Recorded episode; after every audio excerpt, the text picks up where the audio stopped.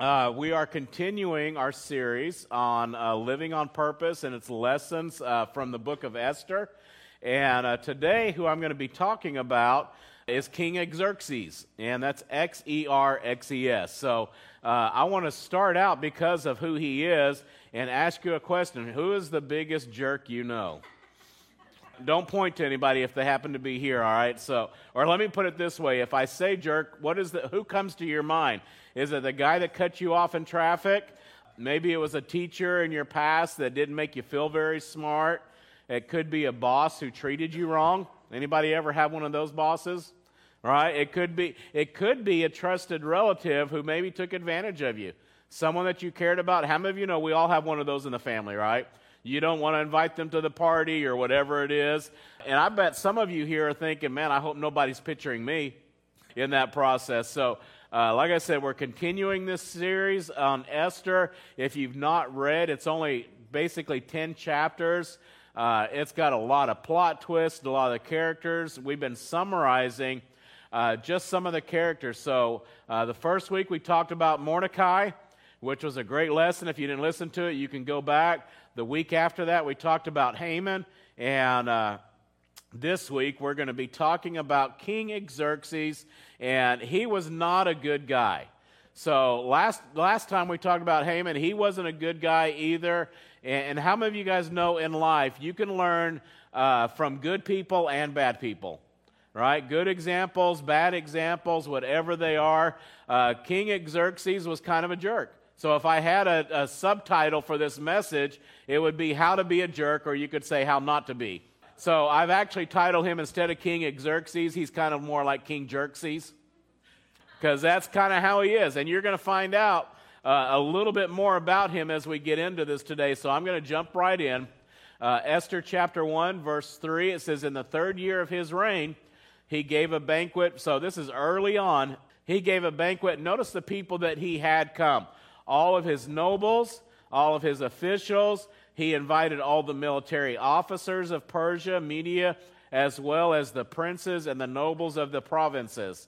The celebration lasted 180 days, a tremendous display of his opulent wealth, of his empire, and the pomp and splendor. I'll probably not get, oh, there it is. I did have it all in there. I couldn't remember. So uh, think about that 180 day party. That's what he had going on, and it was all about him. Look at my amazing wealth. Look at how wonderful I am. How many of you know we've got a word for a person like that today? It's called narcissist. Right? He's only, it's all come and have a party. Look at what I got. Look at what I've done. Look how amazing it is. So that does lead me to my first point. If you want to be a jerk, make sure uh, everyone knows how much you have.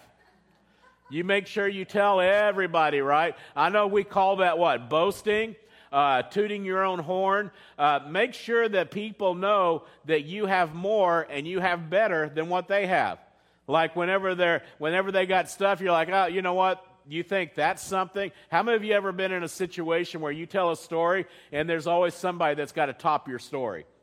All right, yo, yeah, you think that's great. Let me tell you something, right? I mean, that's kind of the attitude right there. And, and, and probably none of us would uh, do a 180 day party celebrating ourselves, but we can be a little more subtle in that, am I right? Going to post pictures on social media, you see somebody, uh, make sure that you one up anybody else's. Maybe they've, oh, we just got a new house. Oh, that's nothing. Look at our house right? Look at what we got. Maybe they're excited. Maybe they got a new car. It may not be a brand new car, but it's new to them. And you're like, eh, yeah, that's okay, but check out my car, right? See what I got. Uh, if you want to be that kind of a jerk, you got to find ways to work into the conversation how much stuff you really have. You got to be subtle about it, right? Uh, if you'll measure yourself by your possessions and your wealth, and then begin to measure other people by their lack of possession, uh, the only problem with that idea or that, that thought process, how many of you know there's always somebody with more than you? Unless you're Elon Musk, right? uh, there's always somebody. This you'll never win at that competition, am I right? Because we what, what do we call that? The rat race. You get in the rat race, and, and you may have heard me say this. It's like even if you happen to win in the rat race, guess what? You're still a rat. Right? So you don't really win in it. So here's, uh, here's the fill in in your notes. When you are defined by what you have instead of by who you are, guess what? You're never going to have enough. You're going to need more. You need bigger. You need, oh man, I got the latest iPhone. I need the next one. I need the, I need the biggest one. I need the better car. I, I need, need, need all of this stuff. And, and can I tell you, uh, when, when Pastor Colleen and I, when we were stationed in Hawaii, we, uh, we heard about this one church. We were still kind of checking things out and we heard it was a really good church. We went in there, we got into the service, and the pastor was talking about how somebody from the congregation came to give him a word. Like they had a word from God for him. And the pastor, and this is him talking in the front of the thing, he looked down at the guy's shoes and saw that he had some old ratty shoes on. And he told the guy to stop talking. He says, Listen, if you can't believe God for a new pair of shoes, you don't have anything to say to me. Do you know how long it took for Colleen and I? We didn't even stay for the rest of the message. We're like, uh, peace out, bro. We're out of here, right? Uh, like that's, that is the rat race. Listen, people spend themselves into mountains of debt in order to impress people that don't even care. Right? Oh, I got to get this because people are going to look at me and my ride. Yeah, they may look at you for two seconds saying, oh, nice car, and keep going. We think we're impressing people with what we got, and they don't really care. We're worried about our own lives, am I right? So to not be a jerk, we've got to learn to share. I mean, that's just the reality. Recognize that when God blesses you in your life, it's not just for you to hoard it and to hang on to it, just for you to show it off and see what I got. Instead, God blesses us to be a blessing to others. Isn't that right? We are blessed to be a blessing. That's why God puts that stuff in our life. And I don't think it could be any more clear than when Jesus said this in Matthew 6 19. He says, Don't store up treasures here on earth where moth and rust, uh, moths eat them and rust destroys them, and where thieves break in and steal. Right? How many of you have had stuff stolen? You've had thieves break in, or maybe you've had something rust, and, and, and thing, everything falls apart over time. But what does he say to do? He says, store your treasures where? In heaven, where moth and rust cannot destroy, thieves do not break in and steal. Listen, I've heard this phrase, maybe you have too. You can't take it with you, but guess what? You can send it on ahead. You can send it on ahead. If everything that we get only goes to me alone, you've stored up your treasures here on earth. Oh, I got this. I got to buy me this. Oh, I got this. I got to buy me this. I got, and not, there's nothing wrong with enjoying some of the blessings that you have. But how many of you know if it all only goes to you, Guess where your treasure is? It's right here. It's in your house. It's in your car. It's in your whatever you may have because it's my treasure. And, and look what, and, and listen, don't be surprised when you get to heaven and you realize you have nothing up there. Yes, you may be saved. You may get there, but there'll be no reward for you in heaven. And, and you're not going to be able to say, Well, I didn't know that. I didn't know I was supposed to store up treasures in heaven. Well, he's telling us. And then look at the next verse. He says, For wherever your treasure is, there the desires of your heart will also be. Listen, I don't want the desires of my heart to be only right here. I want my desires. And, and Pastor Colleen read that verse earlier. Above all else, seek first his kingdom. When God's kingdom, when you begin to store treasures in heaven, and that can be, yes, that can be from faithfully giving uh, of your tithe, but it can also be blessing others that are around you. There's nothing more amazing than being able to help somebody out that's going through a tough time. Am I right? And that could be financially, that could be just by spending time with them, having a conversation, calling them up, whatever it is. That all of that is a matter of storing treasures in heaven. Amen. Amen. So let's move on. Uh, the king's endless banquet had all the signs of an out of control party, right? If you can picture Animal House or any other kind of what situation, I know none of you guys ever been to that, but uh, they had all of the people that were slaves from the captured kingdom were the ones that were serving them. I'm sure there was loud music, wild dancing, way too much eating and drinking for 180 days. I mean, this was going on for six months. King Xerxes was the center of attention. And uh, this is interesting. I read this that uh, archaeologists excavating in Susa, they've discovered the inscriptions that King Xerxes referred to himself as the great king, the king of kings. Yeah, exactly. Wow. He called, that's what he referred to himself. Now, let me tell you, he's not one of the, he's not the only king in that region that has done that. Uh, but he had a really high opinion of himself, didn't he? He thought well of himself. So here's the, the next point. If you want to be a jerk, be proud. How many of you love being around proud, arrogant people? It's like, man, there's nothing better. Somebody that just talks about themselves. That no, we don't like that. Uh, but if you want to be that way, just have a high opinion of yourself. Push that opinion on other people's. Be quick to let them know how important you are. Like, do you know who I am? Uh, it's like, no, and I don't care, right? So, uh, but that, that's the thing. Listen, this is obvious, right? If you don't want to be a jerk, be humble. I mean, that's a, that is just, that's a choice that you and I make. You can have a whole lot and be proud, but you can also be humble, and you can be very poor and still be proud. Right? It's not a matter of how much you have, it's an attitude that you and I choose to decide to live. Uh, I want to live to be a humble person. Was it say? Well, Jesus said this in Luke. For those who exalt themselves will be humbled, and those who humble themselves will be exalted. I mean, that's really how it is. But you know what we want to do? We want to push ourselves. We want to push our accomplishments. We want to push, well, I got this degree. Well, I got this job. Well, I'm, I'm this important. This is the things that I've done. this is a, I was thinking about exalting themselves. That's like lifting yourself up. Has anybody ever been able to lift yourself up? I mean, like, try it right now, right? I can't pick myself up. as hard as I try. And so you try to exalt yourself, guess what? God says you're going to be humble. But if you'll humble yourself, then God, in His timing and in His way, He will elevate you the way He wants to. How many of you know that's a whole lot better choice right there? Amen? So let's move on. Esther, uh, verse 5, it says, When it was all over, that 180 day party, uh, the king gave a banquet for, look what it says, all the people. See, before, the 180 day party was only for the elite, right? But, but this one was from all the people, from the greatest to the least, who were in the fortress of Susa. It lasted for seven days and was held in the courtyard uh, of the palace. And so everybody was invited, rich, poor, whoever it was. And no doubt there were thousands of people. There were a lot of people at this seven day party. Verse 7 says, Drinks were served in gold goblets of many designs. There was an abundance of royal wine reflecting the king's generosity. And check this out by edict of the king, no limits were placed on the drinking, for the king had instructed all of his palace officials to serve each man as much as he wanted. How many of you know that was a drunk fest going on? They were plastered. They were like, man, we never had this much, and we can just drink as much as we want. Nothing else was going on. It was a, it was a drinking binge going on.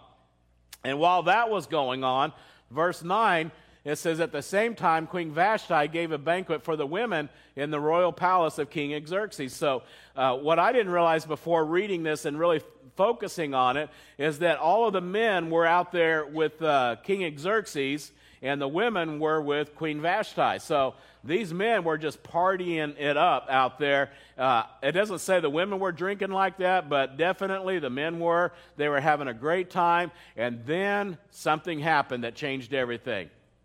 Verse 10 it says, On the seventh day of the feast, when King Xerxes was in high spirits because of the wine, how many of you know when it, that's a nice way of saying they were plastered? Like, like are you drunk? No, I'm not drunk. I'm just in high spirits. That's a, that's a nice way of putting it right there, right? They were in high spirits because of the wine. He told the seven eunuchs who attended to bring Queen Vashti to him with the royal crown on her head. He wanted the nobles and all the other men to do what? Gaze on her beauty. So here he is. He has everything. He's shown everybody his stuff, and now he wants to show off one more of his prized possessions, his queen right? His wife. He wanted everybody to gaze upon her beauty. And here's the thing that a lot of people don't realize, and uh, because you just read that when we read it, but according to Jewish tradition, it says that for her to appear with the royal crown on her head, it meant only that. That she was supposed to appear with the crown and nothing else right? So you guys can get the image, right? That she was to be naked in front of all of these drunk, thousands of drunk men. He wanted her to come in with a crown on. so that people can look and say, "Oh wow, she's so beautiful, she's so amazing." And the king like, "Yeah, but she's mine." I mean, that's how arrogant he was. And you can imagine if you got that request, you would probably respond like Queen Vashti did. When they conveyed the king's order to her, she refused to come. I mean, listen, if she was just able to come in her normal outfit, I don't think she would have uh, gone against the king because that was taking a risk right there. But she didn't do it. This made the king furious. He burned with anger, basically ordered that she would never appear before him again. He vanquished her. We don't know if that means he killed her or just kicked her out of the palace, but that's when a, a replacement for the queen. And so, this is my next point. If you want to be a jerk, get angry when people don't do what you want. How many of you, even if your requests are completely unreasonable, how many of you think the king had an unreasonable request of his queen? That wasn't reasonable. You want to put me in front of what? Wearing what? I don't think so. But if you want to be that way, then all you got to do is act like you're more important than everybody else. Expect people to give you every wish. And if they don't do it, what do we do? We get mad. If people don't do what I want, then all I got to do is get angry. Maybe if you're at a restaurant and the server gets your order wrong, what do we do? We need to get mad at them, make sure that they know you should get the better treatment. I mean, I did this in the first service. How many of you ever gone to a restaurant and they got your order wrong? My hand's up. All right, it happens. Uh, let me just say this for a while, Pastor Colleen and I worked at a restaurant. I've gotten people's order wrong, right? Maybe you didn't hear something, whatever the situation, and, and we blow up at them, right? What's going on with that? Maybe you're at work and a coworker makes a mistake. I don't have to raise your hand because we've all done it. If that happens, yell at them. Make sure they feel absolutely miserable for failing and not doing things correctly. Uh, if your boss doesn't want to give you what you want, you need to quit, go to the competitor and talk bad about him tell all kinds of stories. If your kids don't live up to your expectations, blow up at them. And, and be sure that every bad grade is followed by, you're never going to amount to anything. You're never going to amount to anything. Can I give you some of the classic things that jerks say? You're worthless. You're useless. You're a disappointment. You're an embarrassment. Get away from me. I don't even want to be around you. Right? How many of you, I'm, I'm sure some of you have had some of those jerks in your life, right? You've had people speak some of that stuff over you. And, and I want to tell you, if you've had that come at you, this is what I want you to understand. Don't let others' arrogant anger determine your worth. If other people are speaking that over you, it's like, you don't know me. You don't get to determine what my value is. I serve a God who loves me, who gave his life for me. He's the one that cares for me. Listen, foolish people that don't recognize God's value in your life, uh, they don't change God's value just because they may say you're worthless. I could have everybody in the world say I'm worthless, but I have God who says, no, you're worth it all. So we let God determine our value, not other people's anger and their ignorance. So here's the thing to not be a jerk, we've got to treat everyone as valuable and important. Amen. Everyone, every one of you guys, valuable, important. And uh, let me tell you, I remember this uh, probably 25 plus years ago. I don't remember. I think we were six or something like that. Pastor Colleen and I, we were at a huge conference with pastors and ministers. Probably over 5,000 were there there was a lot of well known that were on all the TV stations, pastors, uh, evangelists, other ministry leaders, and then there were a lot of us that nobody had a clue who they were. You had all of these people. I remember we happened to encounter one of these guys that had been on TV. Uh, if I remembered who he was, I can't even remember now.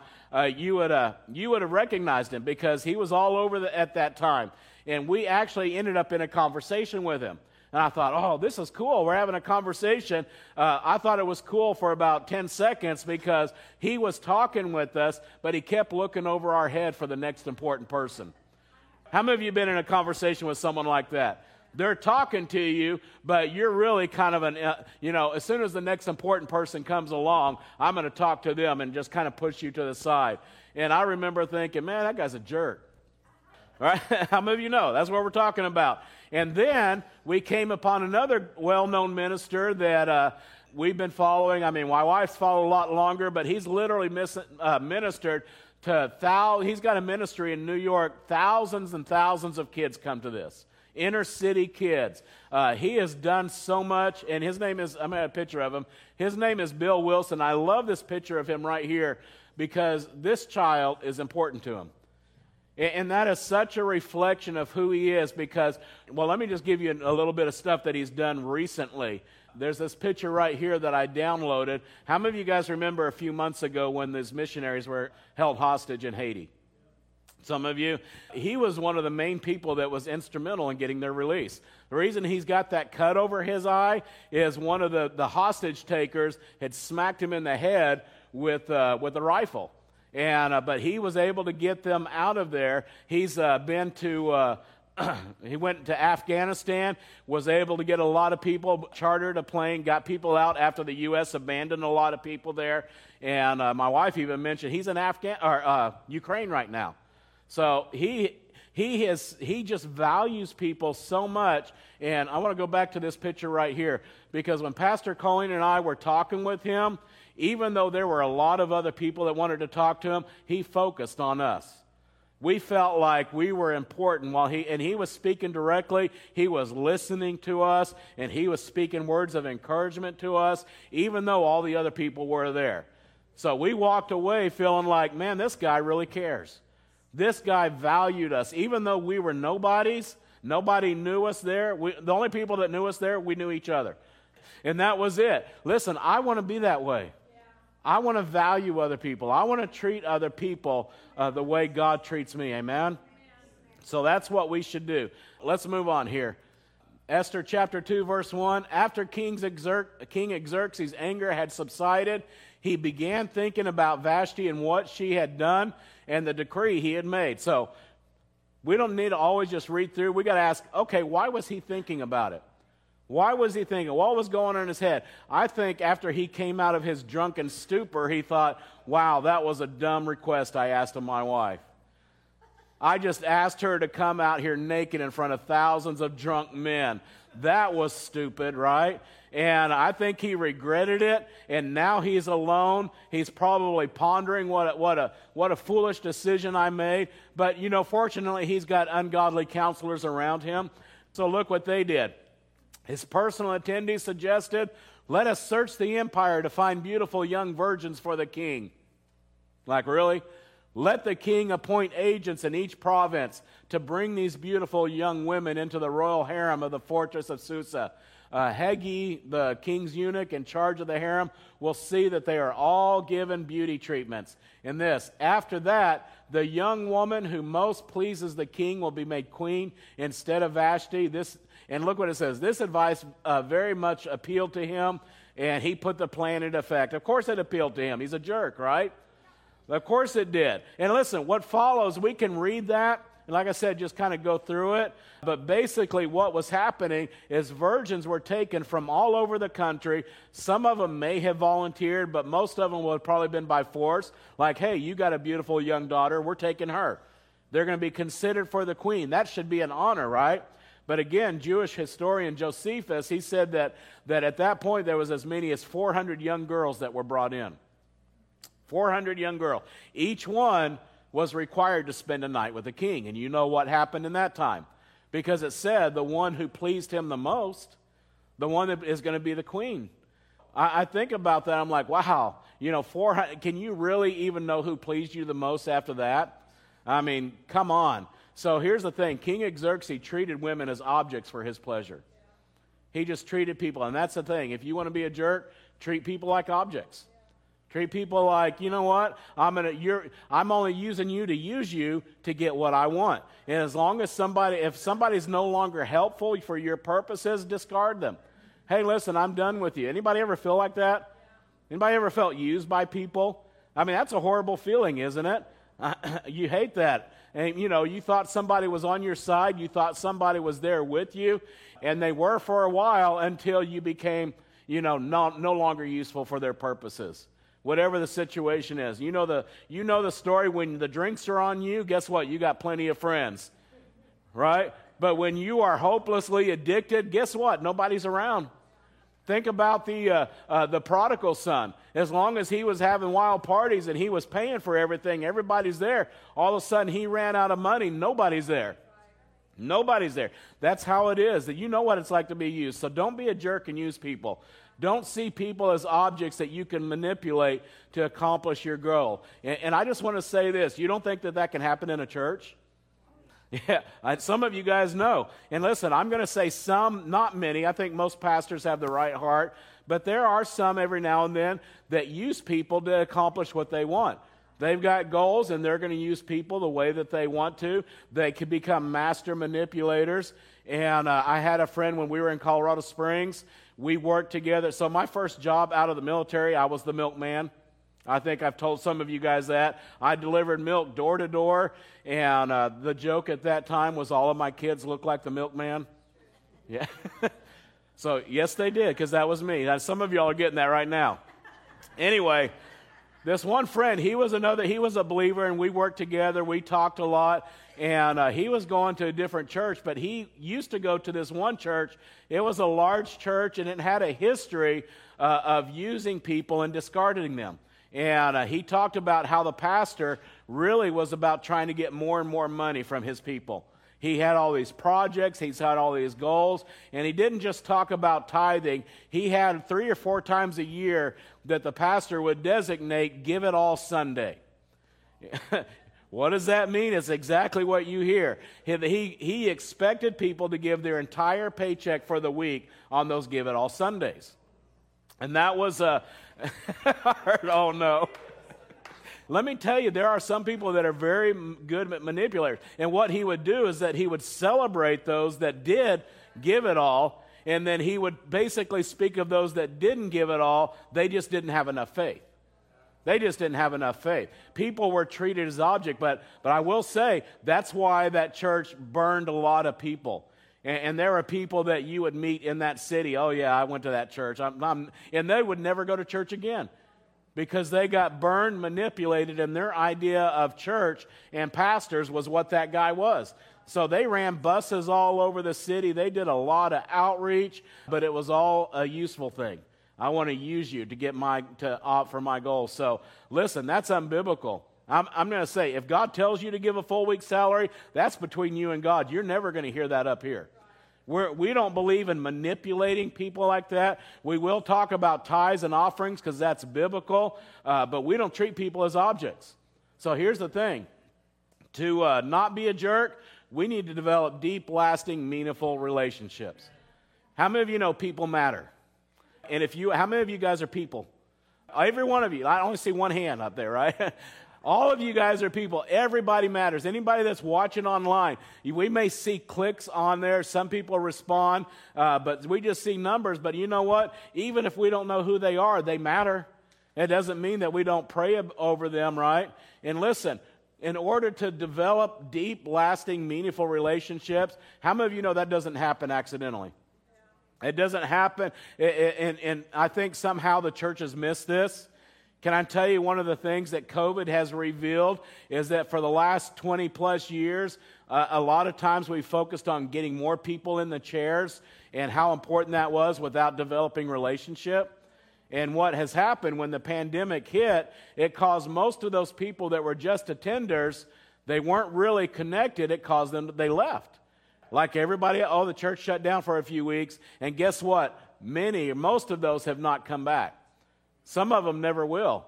And, and I can just say these are statistics that are coming out right now. The smaller churches that have 200 people or less, they've seen most of their pre pandemic numbers come back because it's easier to get to know people, right? It's easier to get to develop a little bit of relationship. The larger churches, and this is across the country, so some areas are less, some are more, uh, but larger churches, 500 to 2,000 plus, they're down on a national average of 40 to 60 percent still today.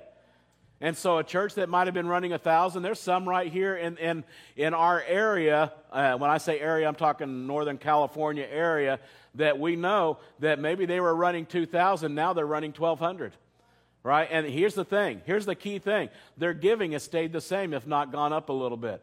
So, who are the ones that they lost? They lost the people that didn't have any relationship. They didn't have any connection. They weren't. They were coming in, and we could count their noses, right? But, it, you know, is God really worried about that? No, we need these lasting, meaningful relationships. God has called us, and I like Pastor Colleen said earlier connection. We've got to connect to each other. And that's one of the reasons that we did start back our small groups. We actually call them our life groups. And, and I stole this phrase here, but I like it because life is better in community. It really is. And, and currently, I'm, I'm excited. We've got probably 30, 40% of our people. Some of you guys are in small groups. We got a small group tonight at uh, David and Christina. She's serving in the nursery right now. I think Tuesday is Bob and Marilyn's right here at the church. And then uh, in, in the, what time? 10. Okay, so 10 on Tuesdays, and then we've got one next Friday at Beth and Bill. So uh, we only got three right now, but all of them have a good amount of people coming. I want to encourage you to get, find it and get a part of one of those. Find a place to connect. We do Thursday night prayer. How many of you know that's a good time? That's kind of one of our small groups. We have a Friday morning men's Bible study. Find somewhere to connect with other people outside of your immediate family, outside of the people that you normally hang around with. I want to say that the more you do that, do you realize how healthy that is for you? How healthy that is. Not, not just mentally, it is mentally healthy, but it's also spiritually healthy. That's how God created us. And, and, and I can just say, you know, for myself, the further I get along on this journey with Jesus, the more people matter the more people matter. I look across this room, I can see, I'm like, we have the lights up at this point.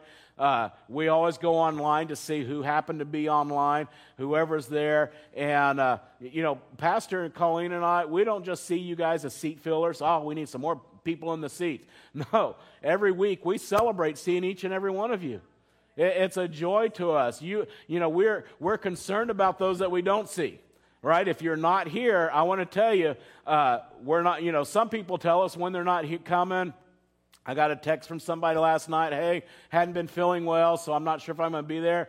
Most people don't, and we've had to purpose as pastors not to call or text somebody every time they're not here, because then we can be seen as the attendance police. Hey, where were you? What were you doing? Right?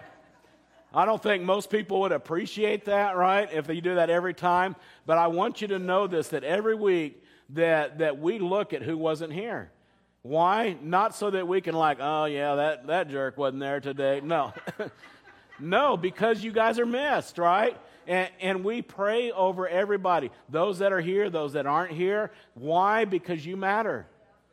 And, and listen, if you don't hear anything else from this, you matter. You matter to God and you matter to us. I, I love this verse. This kind of really reflects what Paul says, uh, but I believe f- for us as well. It says, Dear brothers and sisters, after we were separated you for a, a little while, though our hearts never left you, we tried very hard to come back because of our intense longing to see you again. We wanted very much to come to you, and I, Paul, tried again and again, but Satan prevented us. He says, After all, what gives us hope uh, and joy, and what will be our proud reward and crown as we stand before our Lord Jesus when he returns. It is you. Yes, you are our pride and joy. You are our pride and joy. Can you imagine how we would all act if we viewed each other as our pride and joy? How we value, if we would really value each other, how many of you know we would treat people differently? We would treat people. So here's my word don't be a jerk, love people, right? I think that's in there somewhere. I don't know. Message version, something like that. But uh, we need to value people. We need to invest in people. Don't quit on people when they fail. How many of you know we're all going to fail? And when they do, don't quit on them. Don't give up just because somebody let you down. Oh my goodness, right? If that were the case, then none of us would be here. Right? We all let people down. Don't walk away just because somebody makes you mad. You know, that's so immature. Oh, they made me mad. I'm never going to talk to them again. Come on, grow up. Right? grow up. Sometimes we make each other mad. I don't know. You know, the scripture says iron sharpens iron. Sometimes our, our iron, somebody sharpens my iron, I might get a little mad. But I need to get over it. Don't start talking to God God's people in a way that dis- diminishes them. Esther 2:21 it says one day Mordecai was on duty at the king's gate. Two of the king's eunuchs, Big Thana, he must have been a big guy, right? And a Teresh, who were guards at the door of the king's private quarters. I'm going to look it on here. Became angry at the king. Of course they became angry at the king. He was a jerk. right? I bet they had good reason to be angry at the king. And they plotted to assassinate him. I mean, come on, that happened all the time. And then check it out. But Mordecai heard about the plot, gave the information to Queen Esther, since she told the king about it, gave Mordecai credit uh, for that. And then it says when an, an, investigation was made, Mordecai's story was found to be true. Uh, they impaled the two guys, and it was written in the book of the history of King Xerxes. So uh, like I said, I'm sure they had a good reason to be upset with him. But guess what? It was still against the law to kill the king. Right, even if they are justified, uh, listen, you may be upset with our president or our governor or any other leader, and you, you know, you may wish for their demise. I hope not, because that's not a Christ like attitude. But even if you did, I want you to know it's still against the law to kill the president, the, uh, the, the governor, whomever it is. So. Not a good thing. So Mordecai, yeah, pray for them, exactly. Mordecai found out about the plot and he told it. And listen, he didn't do it to try to get kudos or, or, or a reward or anything. He was just doing the right thing.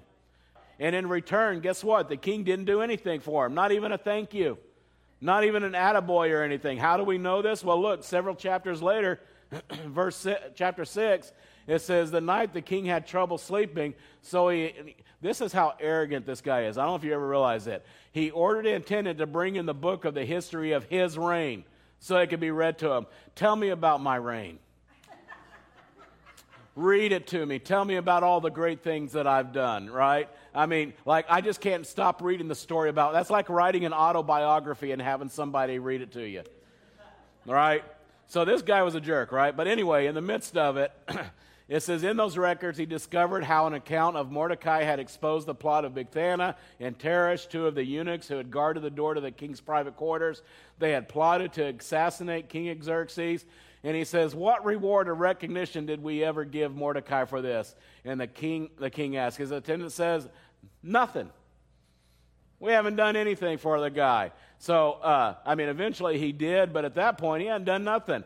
And uh, here's the thing so to be a jerk, be ungrateful, be entitled. You guys realize we live in an entitlement society right now. Everybody owes me everything. Don't say thank you. Don't express uh, any kind of gratitude to anybody. Don't be grateful for gifts or words or service that somebody may do for you. And, uh, and I love this that uh, earlier this week, I mean, and I'm just going to give kudos to my kids and uh, Stephanie and Timothy. I believe they're raising our, our grandkids right, and we're pretty proud of them. But uh, what happened, the, and, and both of them, Abby and Levi, two and three year olds, say thank you all the time. And, and it's amazing. The other day, Stephanie pulled up, opened the, the back door for Abby to get out, and then the door kind of closed back itself, and I just opened it back up for her, and she goes, Thank you, Pop Pop. I know. So my heart melted right there. Listen, you guys know that if the pastor has grandkids, he's going to tell stories about it, right? So anyway, but I mean, I, guess what? I would have opened the door anyway, but that thank you, I want to run out there every time they drive up now and open that door even more. Am I right? So uh, listen, if you're ungrateful, then you're like, eh, you know what? You should have done that. They should have expected that. Here's the thing the principle is the more you feel entitled in life, the less you're going to be grateful for. Isn't that true? If I'm entitled, listen, the bigger sense of entitlement we have, then the smaller sense of gratitude we have. The more we expect people to do stuff for us, oh, yeah, well, that's what you're supposed to do. I want to tell you, there is nothing more ugly than an ungrateful person. Nothing more. I mean, when, when, when God has provided something for you, He's provided a home for you to live in, He's provided food for your plate, right? He's provided people around you. Listen, we should be thankful. We should live grateful lives, right? I mean, have you ever been to a kid's birthday party and they're excited about opening gifts and then they come to yours and they're like, eh, it's not really what I wanted? It's the wrong color, right? You know, you're still going to give the gifts, but it's like, you know what? Next time, kid, you know what you're going to get? Goose egg, right? Okay, that's what we think. We'll still probably do something, but I'm just telling you, that takes the joy out of it when you do something for somebody and there's no gratitude. I, I know we don't do it to get that, but I believe that there's a principle there. Some people are just takers. Am I right? They don't say thank you because they think they deserve it. they think society owes them. And I want to tell you, uh, for me, they may get it once, but guess what? They're not going to get it again, right? If I'm going to give something to somebody, I'm going to choose those that are grateful, that have learned that. And I think God's the same way. I mean, God blesses all of us, his kids, uh, but I think those extra blessings that he gives are to those ones that learn to be thankful, right? Those that, I mean, think about it. I think last week Pastor Colleen mentioned the lepers. Uh, ten of them got healed, nine of them went away and they didn't come back to express any kind of gratitude whatsoever. One did, and, uh, and I can't think of where it's at. In the, it's in the, obviously in the New Testament, but uh, uh, he says, You know what? You, because you came back, you are well. You were made whole. So he got something more because he had gratitude in his heart, right? So here's, a, here's the verse out of 1 Thessalonians. And if you've ever wondered, what's God's will for my life? I hear people, I don't know what God's will is. Well, here's one of them Give thanks in all circumstance, for this is God's will for you in Christ Jesus. Can I tell you, there is power when you can begin to be grateful. Maybe you were never taught that. Maybe you were never shown that. Uh, but if I can just start learning to be grateful for the things that I have, then guess what? God's going to start pouring more into your life. God's going to be opening up the door in greater ways. So, obviously, to not be a jerk, we got to learn to be grateful. Be grateful to God, be grateful to other people. Because when we are grateful, guess what? It reminds us of how blessed we are. Gratitude reminds you of how big, how wonderful God is. Saying thank you actually reminds you of your blessings and that you'll never see them as an entitlement. Can I tell you, nobody owes us anything. An attitude of gratitude keeps us from living that ugly life of entitlement. So don't be like Xerxes. Don't be a proud, arrogant, manipulative, ungrateful show off. Don't be that jerk. Show love. Treat people as valuable. Be humble. Be thankful. Share God's blessing when you can, because that's what this series is about: is uh, living life on purpose. The way you live it on purpose is I, I want to be. I don't want to be like King Xerxes. So I want to circle back and talk about King Xerxes for a minute because he called himself the King of Kings, right? The great king. Uh, why haven't we heard more about him in history? Whatever happened to him? Well, you got to go outside the Bible to find out what happened, but history teaches that he was assassinated by one of his bodyguards in 465 uh, BC. The, uh, the king of all kings, he only ruled for 21 years, Xerxes did. So, Bigthana his uh, plot didn't work, but the guy kept being a jerk, and guess what? Somebody else assassinated him. Obviously, Mordecai wasn't around for that. But here's the lesson how many of you know jerks come and jerks go? Presidents come, presidents go. History is not kind to jerks. Kingdoms come, kingdoms go. But how many of you know there's a kingdom that's going to outlast all of them? There is a kingdom that will endure forever. God set up his kingdom and it will never be destroyed. When I think of all that, you know, Nebuchadnezzar thought he was like a king of kings. Guess what? Where's he at? He's dead. All of the pharaohs, they thought that they were like gods. Guess what? They're all dead. I mean, throughout history, Alexander the Great, who conquered so much, he's, he's dead, right? Uh, all of the Caesars over the Roman Empire and the Roman Empire itself, guess what? It's all gone. Every king, every ruler, every kingdom has been defeated by death. They can't escape it. But I want to tell you today there is a king of kings who death could not defeat. Amen. Amen. And that king rules over a kingdom that will never fail. Amen. Let me, uh, let me wrap it up with this verse right here Revelation 17 14. Together they will go against the Lamb but the Lamb, and that's talking about Jesus there, just in case you didn't know. But the Lamb will defeat them because he is the Lord of all lords and the King of all kings. And his called and chosen ones and faithful ones will be with him. Listen, I want to be with that king. Amen. That's where my allegiance, my allegiance goes to the King of Kings, the Lord of Lords. You know, whoever happens to be in the White House at the moment, how many of you know they're all temporary? From the greatest president to the worst, whatever you think it is, it's all just a little hashtag of time. But we serve a king that is uh, Lord of lords and King of kings. And I love what it says, and his called and chosen and faithful ones will be with him. Amen. Can I have everybody stand? I just want to pray for you guys before we uh, let out. If you're here today and you're like, listen, I want to be I want to be one of the ones with the King of Kings. If you've not submitted your life to Him, then, uh, then I want to give you an opportunity this morning. I want to give you that opportunity. Listen, to become a part of His chosen and faithful ones, it starts out with a surrender to Jesus.